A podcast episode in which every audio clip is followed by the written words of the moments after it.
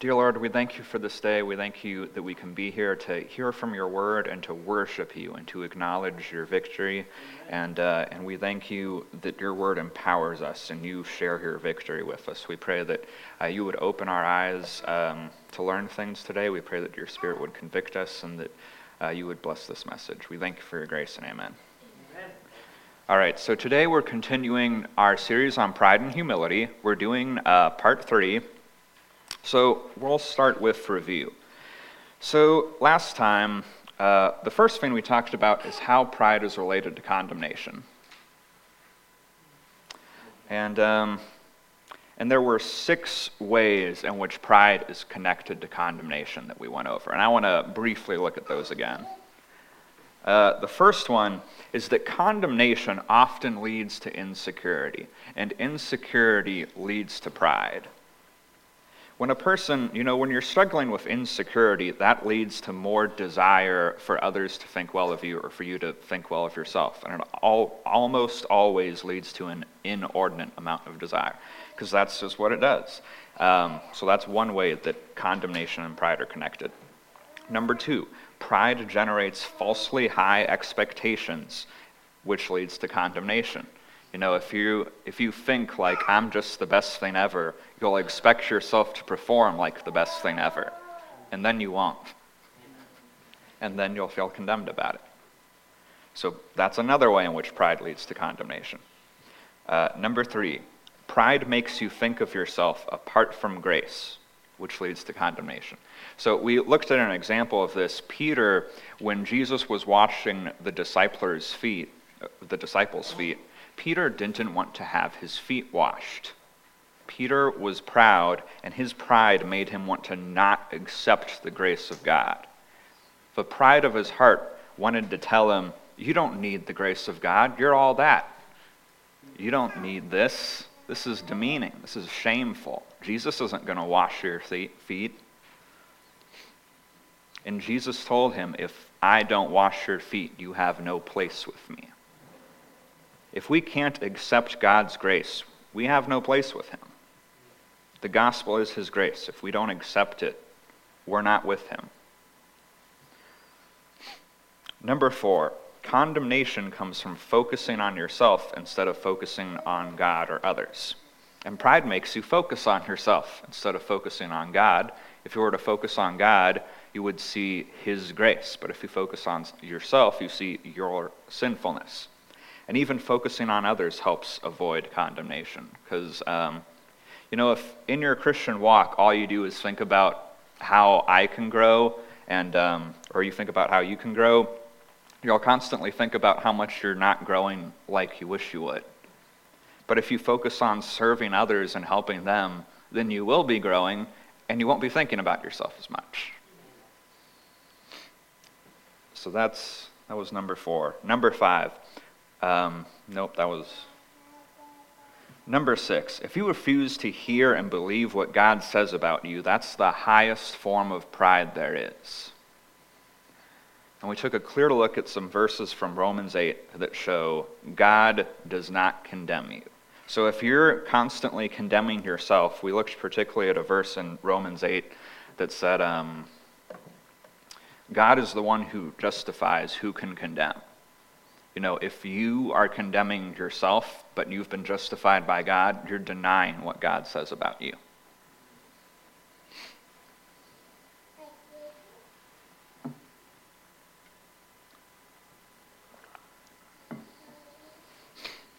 Uh, after that, we went into something we talked about the week before defining an appropriate amount to care, because it's not wrong to care about your own honor to some degree or what others think of you, but it's wrong to care too much, so we had to define an appropriate amount to care.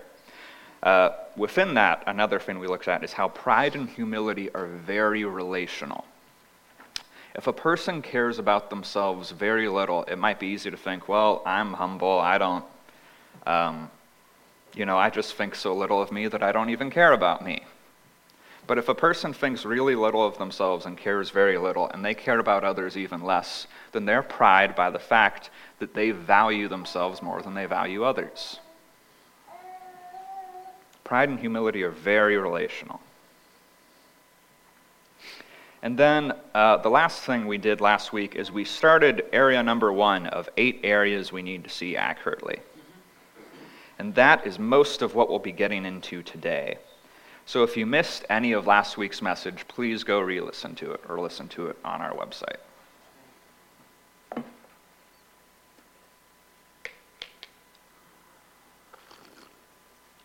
I love coffee. All right, so let's start with, let's get into it. Areas we need to see accurately. So I've got a list of eight areas. Uh, not only will they be on the PowerPoint, we're going to talk about them, but you have a handout in your bulletin that will have them listed.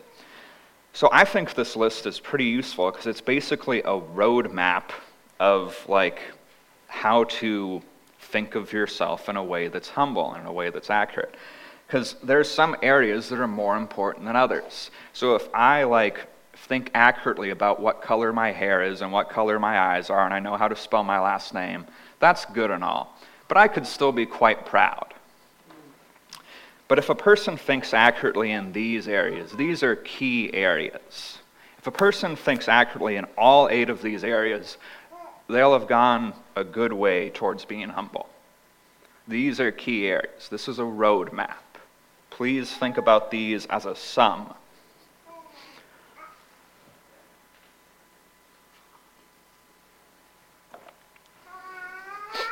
So, number one, we got into last time how much you need God.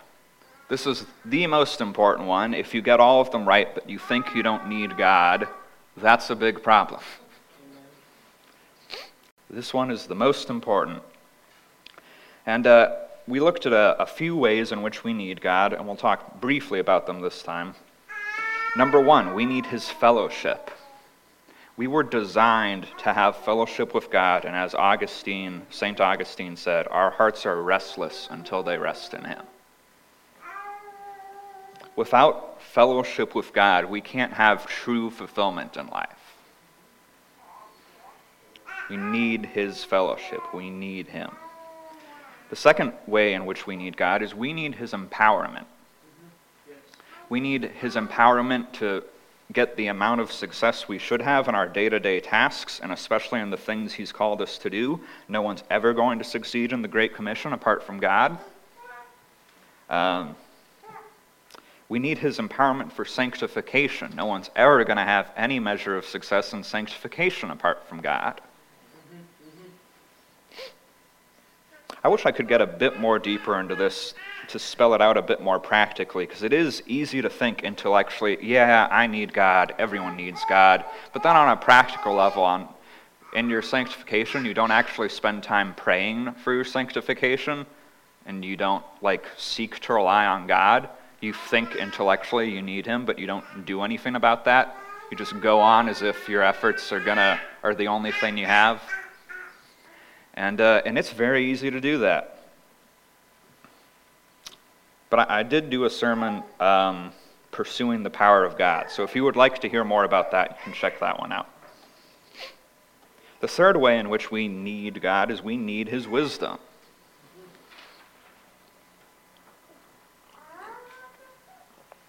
We need His wisdom for minor life decisions. We need His wisdom for major life decisions. We need His uh, wisdom on ethics. Amen. You know, without God's law, our ethical systems would be pretty messed up. We need God's wisdom in every area. Fourth way in which we need God, we need His provision. The annoying thing about these last two is it's so easy to miss how God does these. It's very easy to just go about your life with enough food or enough clothes and a house to live in and just not at all realize that God had something to do with it. It's very easy to do. We'll talk about that a bit more later in today's message. The last thing, uh, area that I want to point out where we need God specifically is His protection. We need His protection in a number of ways physically, spiritually. And again, like the one before this, it's very easy to just miss that, that we need this because you don't realize that God's already protecting you. one thing that I was glad we got to look at last time is um, God, we don't really see it, but God protects us from our own stupidity.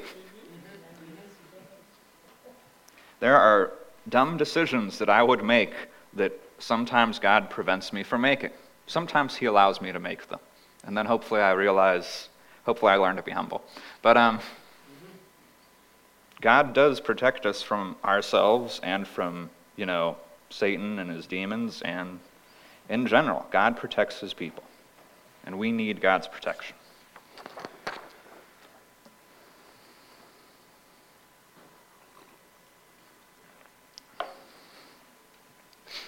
All right, so number two, area number two where we need to think of ourselves accurately.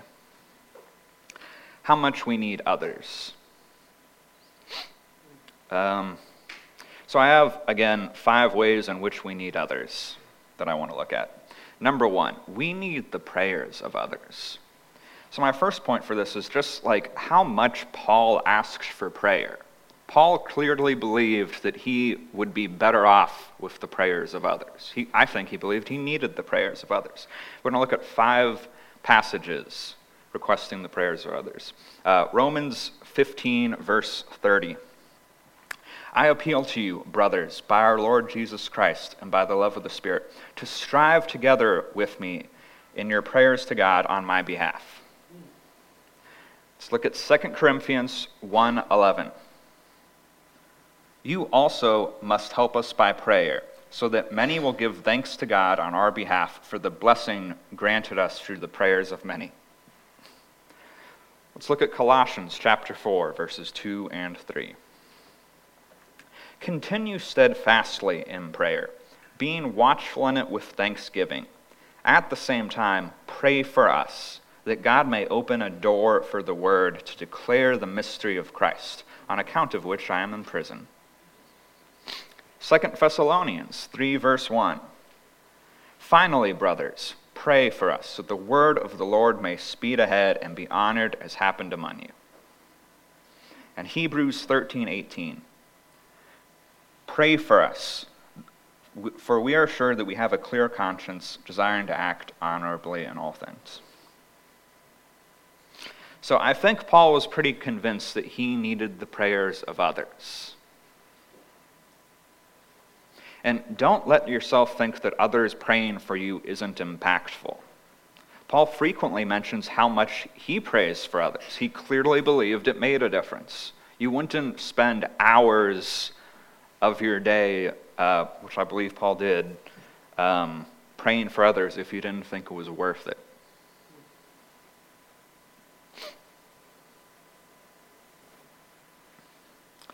Another area in which we need others we need their fellowship.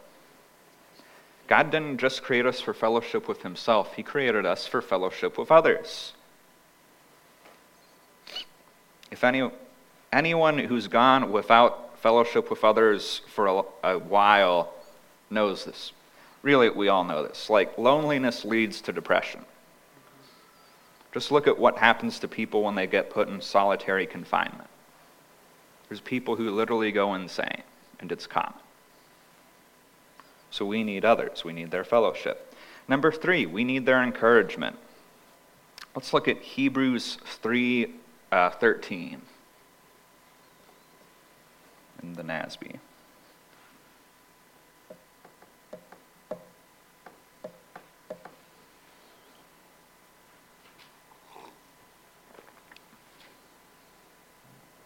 But encourage one another every day, as long as it is still called today, so that none of you will be hardened by the deceitfulness of sin. Let's also look at Hebrews 10 24 and 25. And let us consider how to stir up one another to love and good works, not neglecting to meet together, as is the habit of some, but encouraging one another, all the more as you see the day drawing near. I like how it gets put in chapter 3 so that your hearts won't be hardened by the deceitfulness of sin. Sin is deceitful. Sin we all still have sin in us, and sin is deceitful in all of us. But a countermeasure against that is the encouragement of others. Regularly fellowshipping with others who you're upfront and honest about your life, who you actually fellowship, who you can like sit on the front porch together and have a two hour conversation and actually tell them what happens in your life, that's a real safeguard against uh, the deceitfulness of sin. If you don't believe it, there's plenty of people, plenty of um, you know ministers and whatnot who have fallen into sins that have basically wrecked their lives that could have been avoided if they would have had a brother or sister whom they regularly were encouraged by, whom they were accountable with, who they walked in the light with, and whose encouragement they listened to.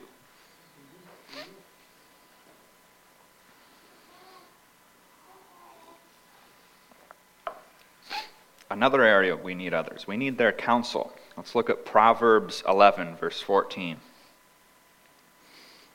Where there is no guidance, a people falls, but an abundance of counselors, there is safety.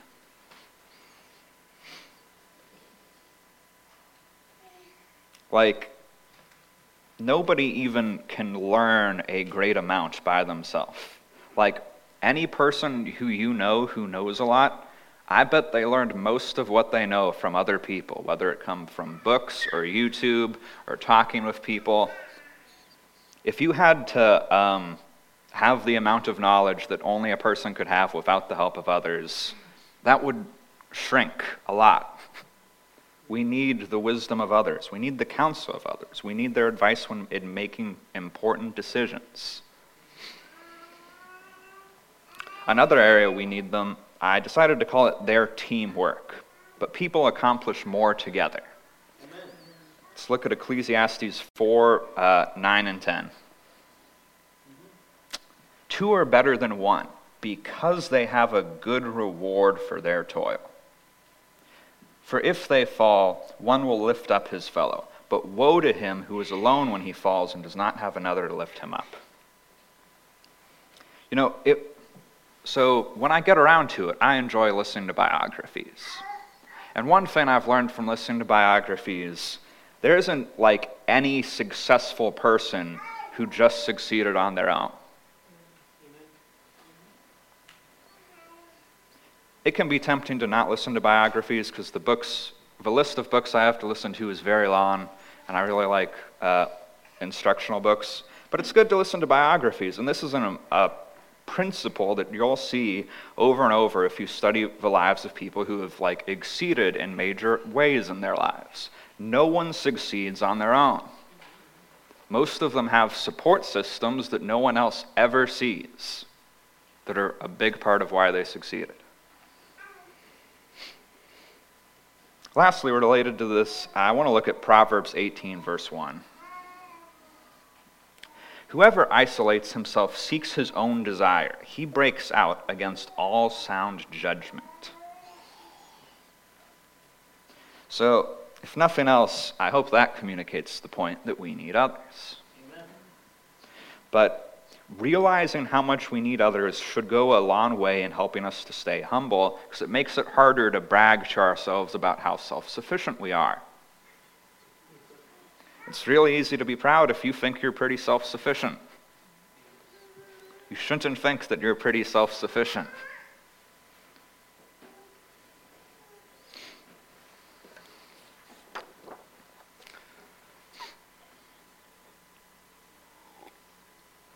So that was area number two. Let's look at area number three. How mature slash knowledgeable you are, and how much you have to learn and grow. So, this is a pretty important one, but it's also kind of complicated.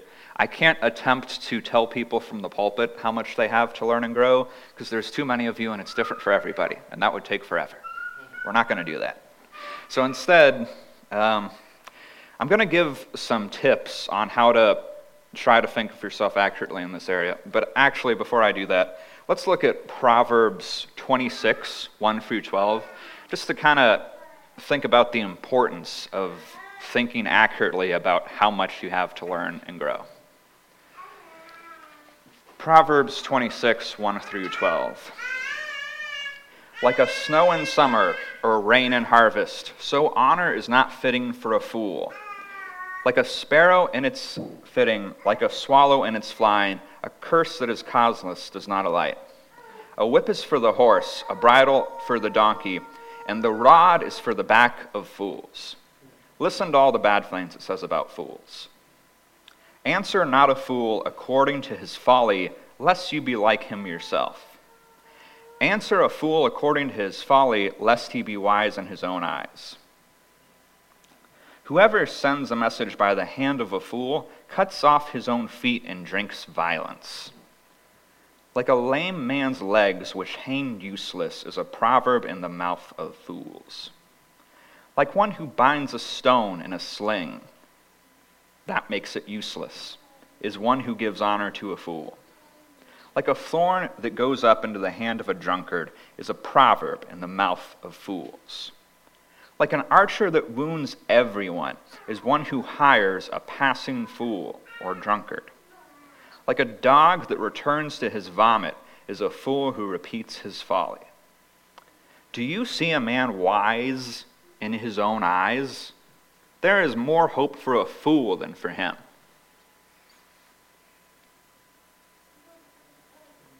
That's pretty strong. It's not good to be a fool. But you'd be better off being a fool who knows they're a fool than to be wise in your own eyes.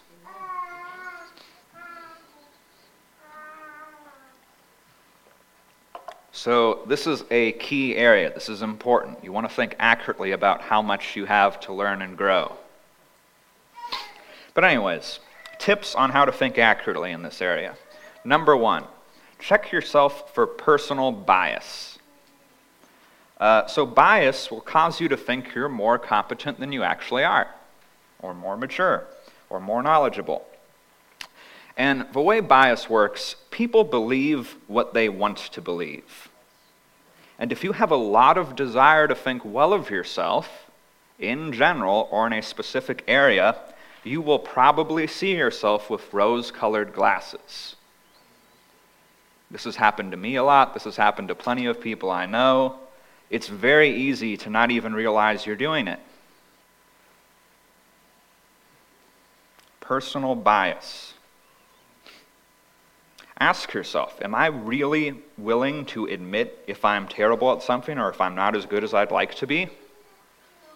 It can be hard to be willing to admit that. You need to examine your heart. You need to look for personal bias. Because personal bias is the biggest problem with not thinking accurately about how much you have to grow. Ask yourself if you really take the time to give yourself a detailed evaluation, a fair evaluation, when thinking about how much you have to grow, or do you just do it really quickly and think to yourself, yeah, yeah, it's all right, I'm pretty good. Personal bias can go the negative way too. People can be biased towards thinking too lowly of themselves, and that is still something to look out for. Personal bias. Look out for personal bias. Number two, ask God to show you how much you have to grow and to give you insight, and ask Him to make you level headed. Prayer is one of the most effective ways we have to grow. James says if we need wisdom, we can ask of God and he will give it to us. If we need wisdom for thinking of ourselves accurately, which we do, because it's part of humility, let us ask of God. We should ask him to remove personal bias from our hearts.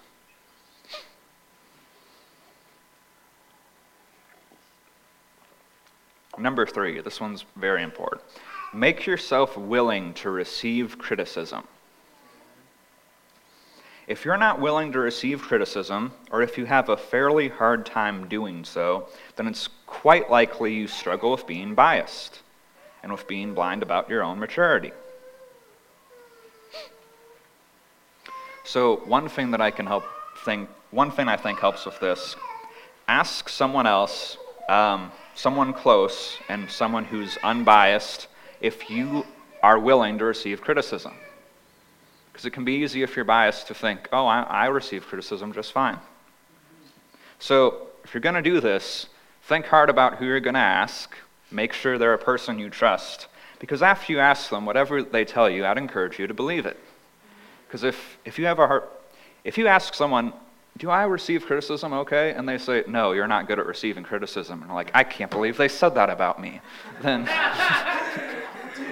that's, that's not good. That probably proves the point. So I would encourage you to find a trusted person, your discipler would be good.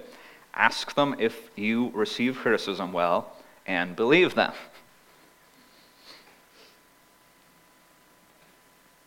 I want to talk a little bit about what receiving criticism looks like. If you are willing to take a hard and honest look at yourself and consider whether or not the other person has a point, that's what receiving criticism is. Everyone gets criticism, but there's a difference between getting it, as in being told, and receiving it. Receiving it has to do with being open towards it. It's about considering whether or not the other person has a point, taking a hard and honest look, being willing to be real honest with yourself and consider whether or not they have a point. I also want to take a look at what criticism isn't. Critici- what receiving it isn't. It's not believing everything you're told. I love Proverbs 14, verse 15. The naive believes everything, but the sensible person considers his steps. So Proverbs take, talks a lot about listening to rebuke and receiving criticism. But that can't mean just believing everything you're told. It's about being honest about it. It's about considering whether or not they have a point. Even if they don't communicate like they should, even if they're harsh when they give criticism, it's about considering whether or not they have a point.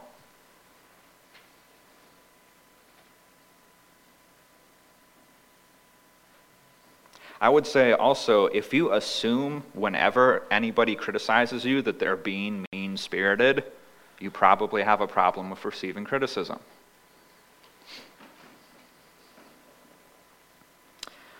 Number four that I think uh, is important. Um, watch out for thinking that you're more gifted or have more potential than others. Even though this could, in theory, be the case, most people who think this are wrong, and you're probably not different. I think that's helpful when trying to think of yourself accurately and how mature you are and how much you have to grow. Number five, try to get a big picture view of how much there is to learn in various areas that you are pursuing. I talked about this in a, another sermon I did called A Biblical View of Our Need for Knowledge. It is very helpful to have a big picture of what you need to learn. You know what the guy who's wise in his own eyes doesn't know? He doesn't know what he needs to learn. Amen. Knowing what you need to learn is very helpful. And thanks to the internet, it's very easy to obtain. Number six, ask others where they think you should grow, where they think you could grow, especially your discipler. One's very helpful. And number seven, when thinking about your sanctification, compare yourself to Christ, not to others.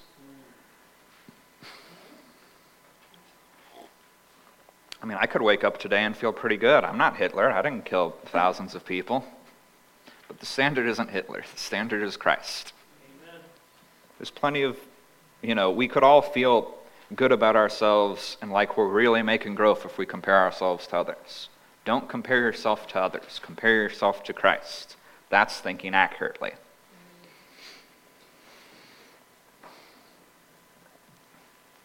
And this is very valuable knowledge to have because not only will knowing how much you have to learn and specifically what you have to learn help you avoid being proud, but it makes it easier to grow because you know what to work on next. It's always important to know what you need to know to know what you need to study, to know what you need to pursue.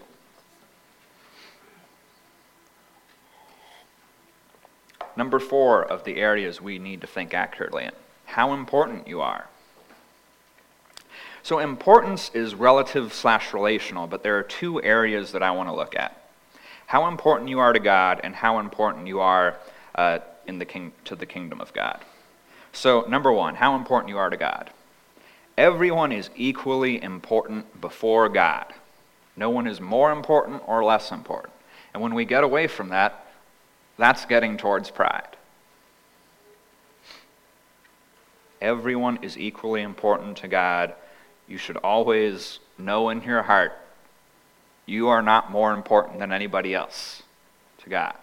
You are not less important than anybody else. Uh, another area I want to look at how important you are to God's kingdom.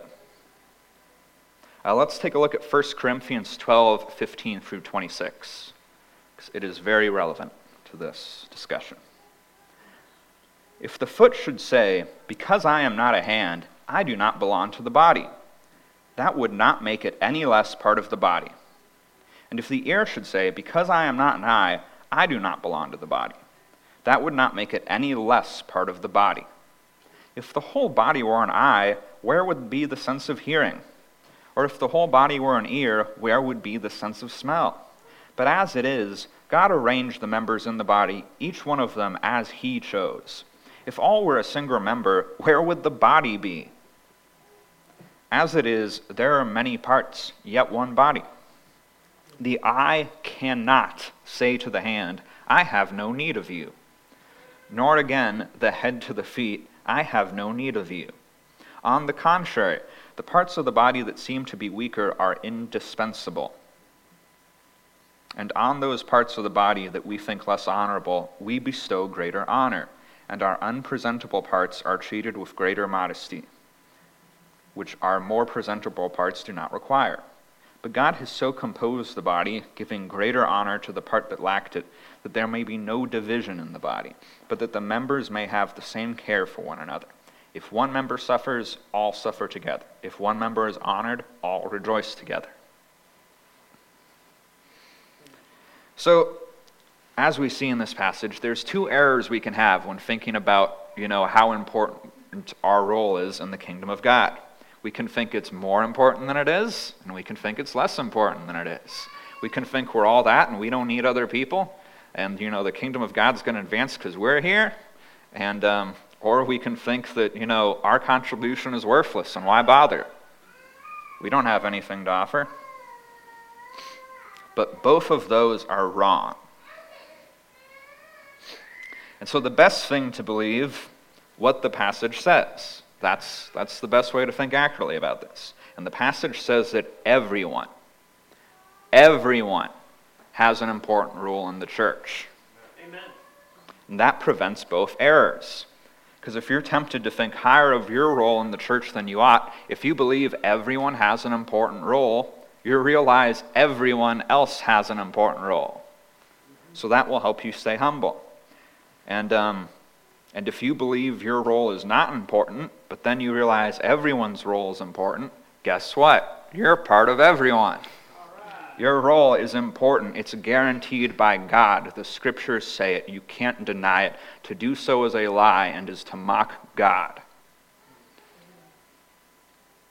Period. I think this passage could also somewhat be applied to our thinking about local churches because small churches make up the body. Don't think that your church is more important than it is. Every local church has an important role.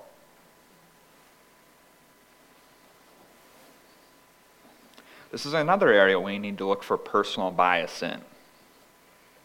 Personal bias is something we struggle with a lot, and the tips I mentioned before can be helpful for cutting out personal bias in any area. But personal bias is one of the biggest causes of pride in the human heart that there is.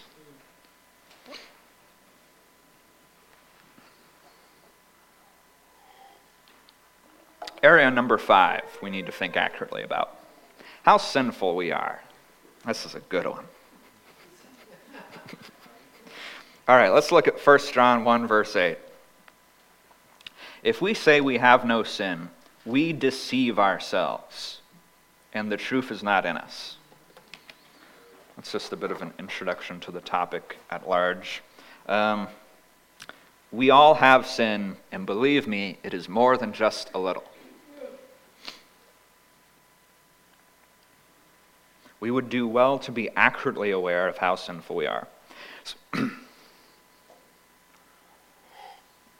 So I would like to break this down into two areas. There's two areas that we need to know accurately. Number one, how prone to sin we are. Um, we are all prone to sin, and we need to be real about it. We need to see how prone to sin we are.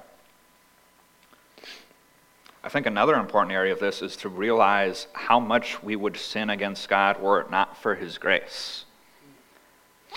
God holds us back from our own depravity by His grace. God's common grace applies to non believers, where He even holds non believers back from being as sinful as they otherwise would be.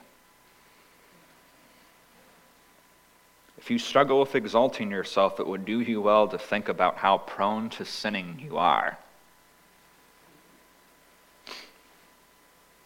Secondly, the second area I want to break this down into is how much we actually have sinned against God. Because it adds up, and it's a lot. And it's, it's helpful to think about because it keeps us from exalting ourselves. Let's take a look at Deuteronomy chapter 9, verse 7. God speaking to Israel. Remember and do not forget how you provoked the Lord your God to wrath in the wilderness. Remember and do not forget. From the day you came out of the land of Egypt until you came to this place, you have been rebellious against the Lord. It does us well to remember our sin.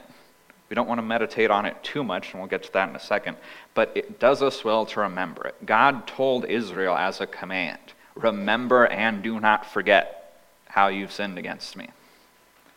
It wasn't that he wanted them to struggle with condemnation, he wanted them to be humble and he knew that they were going to struggle with pride, as we can see they did, and, um, you know, they didn't handle it very well. So there's two ways we can get this wrong. Uh, we can think that we're less sinful than we are. We can think that we haven't sinned very much, or that we're not prone to sin, or that it's no big deal. And we can also think too much of our own sinfulness. So, sinfulness, our sin and our sinfulness, is always held in tension against the grace of God. So, thinking too much of your own sinfulness also happens when you think too little of God's grace. You know, you can think the world over of your own sinfulness, but if you think that much and more of God's grace, then you're probably right.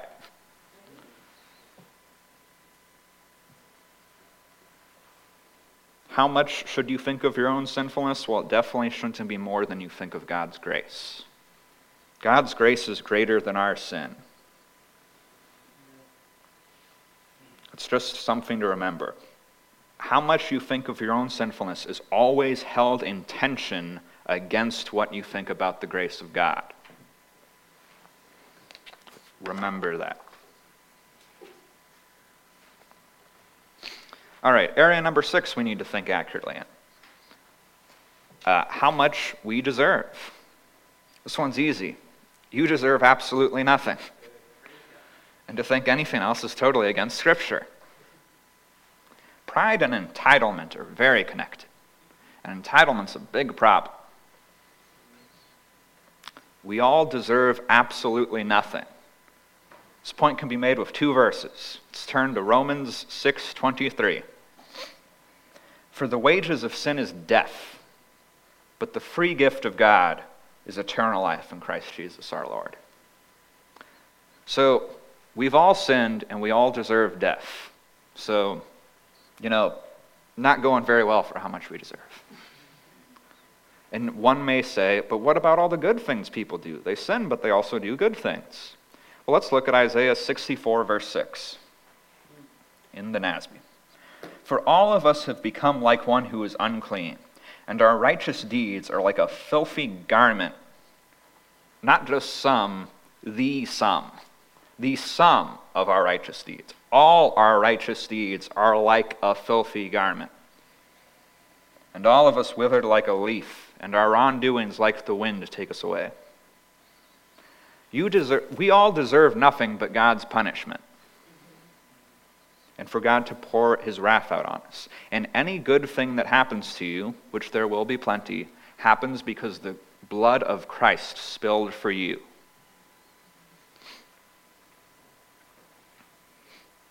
Realizing this is not just part of thinking accurately, but it helps us to be humble because it keeps us from exalting ourselves. Next time you're struggling with exalting yourself, or like, man, I did good at that test. Um, and you start realizing that you're struggling with thinking, I'm all that, just remember, it's God's grace that I did well. I didn't deserve to do well. Amen. I didn't deserve to be able to take the test at all. Because we don't deserve anything but the wrath of God. So, this is another one you can take the wrong way. Don't take this the wrong way. So, just because we deserve nothing but God's punishment, that doesn't mean that God is wrong to give us good things, nor does it mean that He doesn't want to. God wants to give us good things, and He is right to do so because He has paid for them. Christ imputed perfect righteousness to us. So we legally, even though we don't deserve it, we legally don't just have a neutral standing, we have the highest positive standing possible before God.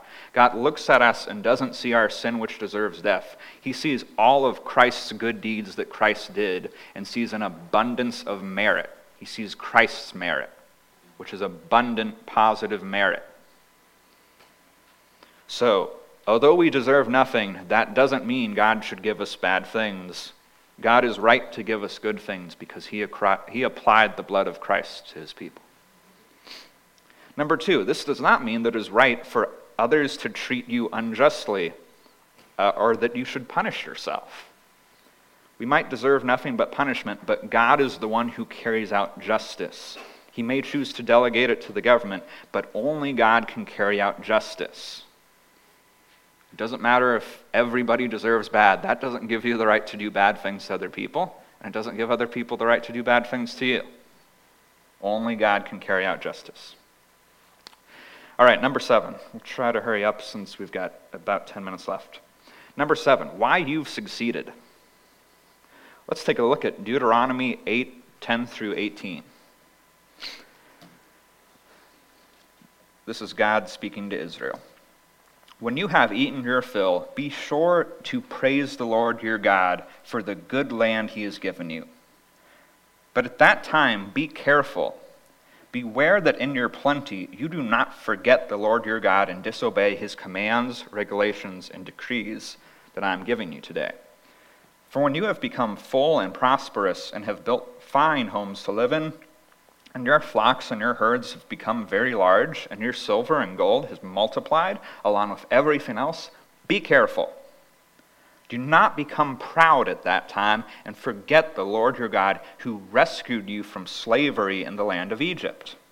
Do not forget that he led you through the great and terrifying wilderness with its poisonous snakes and scorpions, where it was hot and dry. He gave you water from the rock he fed you with manna in the wilderness, a food unknown to your ancestors. He did this to humble you and to test you for your own good. He did all this so you, you would never say to yourself, I have achieved this wealth by my own strength and my energy. Remember the Lord your God. He is the one who gives you power to be successful in order to fulfill the covenant he confirmed to your ancestors with this oath. This is very important, and this is another one that's very easy to get wrong. Um, it's easy to attribute too much of your own success to your own abilities and efforts. They do indeed make a difference.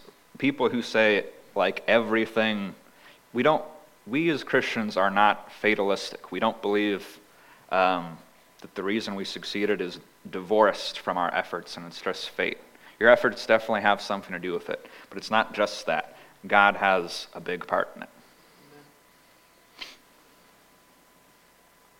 Especially, so God rescued Israel from Egypt. Were it not for that, they wouldn't have achieved anything they achieved. They would still be slaves. Do slaves have nice houses and a lot of money and large flocks? No. God rescued us from Egypt in that he rescued us from our sins. We were slaves to sin. When a person is set free from being a slave to sin, they achieve a lot more than they otherwise would. I wouldn't have gotten a degree if I had still gone on living the way I wanted to before God got a hold of my life. I would have never done, I would have continued on the trajectory I was on, which was just to play skateboards and play video games and skateboard, and I would have just become broke and done nothing and lived in my parents' basement till I was 30. It's good for me to remember it's because of God that that's not where I am now. We need to see God's work in our own success. And it needs to not be just some abstract, well, yeah, I, it's because of God, because everything's from God. It needs to be more practical than that.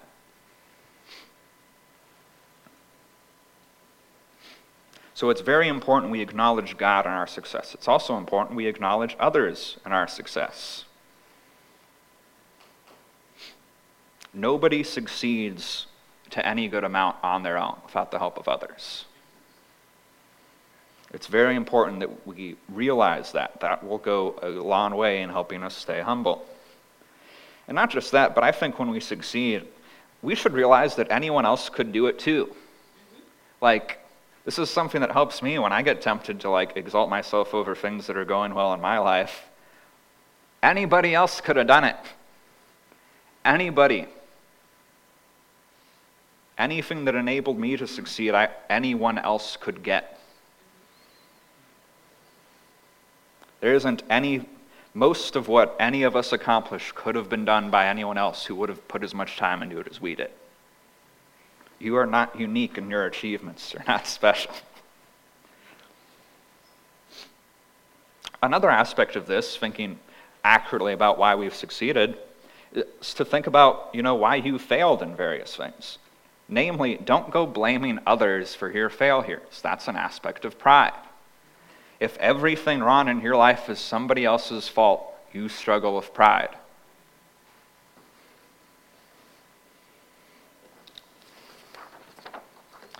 Let's look at the last area to think of yourself accurately in.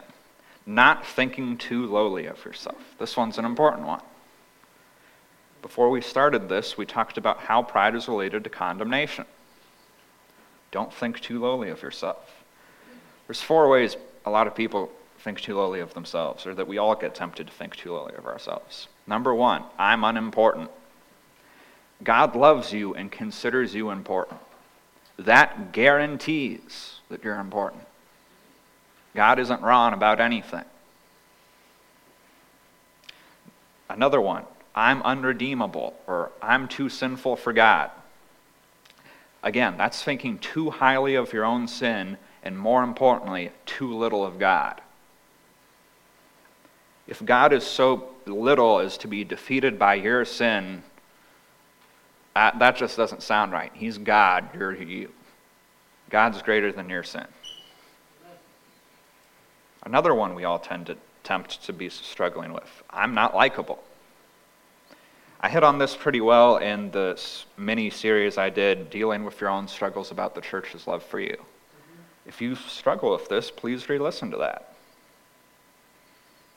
The last one I'm useless. None of God's children are useless, period. If you think so, that means you focus more on yourself than you do on God. Even if you were totally bedridden and couldn't do anything, you can pray. And we all know prayer has a lot of power to accomplish things, to bless others and to accomplish things for God's kingdom. None of God's children are useless. All right, so in conclusion, can we go to, yeah, nope. Uh, can we go back to that list? Yes. So this is a very helpful list. These eight areas to think of yourself accurately. If people thought accurately in all eight of these areas, that would be very helpful towards being humble. This is a roadmap. Um, I would say to take notes, but it, the outline is in your bulletin. But think about it. Use this as a roadmap. This is a roadmap. Um, so next week, oh, next week will be fun. We're going to talk about how to spot pride in your own heart. And if we get past that in one week, then we're going to talk about some helpful steps, helpful tips for being humble and staying humble. I think being humble might be easier than staying humble. But uh, we have a communion meditation. Let's turn to Philippians 2 3 through 11. Do nothing from selfish ambition or conceit, but in humility count others more significant than yourselves. Let each of you look not only to his own interests, but also the interests of others. Have this mind among yourselves, which is yours in Christ Jesus, who, though he was in the form of God, did not count equality with God a thing to be grasped but he emptied himself by taking the form of a servant, being born in the likeness of men, and being found in human form. He humbled himself by becoming obedient to the point of death, even death on a cross. Therefore, God has highly exalted him and bestowed on him the name that is above every name, so that the name of Jesus every knee will bow in heaven and on earth and under the earth, and every tongue will confess that Jesus Christ is Lord, to the glory of God the Father. So I have three points to take from this passage for this meditation. Number one, the humility of Christ. Christ was more humble than any of us could ever be, and he had true humility. He didn't think uh, super lowly of himself, he thought he was God and he was right. Humility isn't about thinking lowly of yourself, it's about thinking accurately. But Christ's humility was that he served others. Christ was the most important being ever, and he died for his enemies to give them more good than can be humanly imagined or comprehended, to give them eternally growing pleasure without end. People who hated him and who would often continue to hate him after he died for them. Who would continue to sin against him after receiving salvation, as we all do. Christ is humble and he loves us that much that he gladly chose to die for us. That is Christ's humility. Point number two God rewards humility. Christ is more humble than any person ever could be because he stepped down more than any person ever could. And the Father rewards him with higher honor than anyone else will ever have. At the name of Jesus, every tongue will bow. I mean, every knee will bow. Every tongue will confess that he is Lord. And point number three in communion, not only do we thankfully acknowledge his saving us and his grace, but we look forward to his consummate victory. Every tongue will confess that Jesus Christ is Lord. When we take the bread and drink the cup, we remember his death, but we look forward to that day. We drink to the fulfillment of his victory, the full fulfillment. Please come.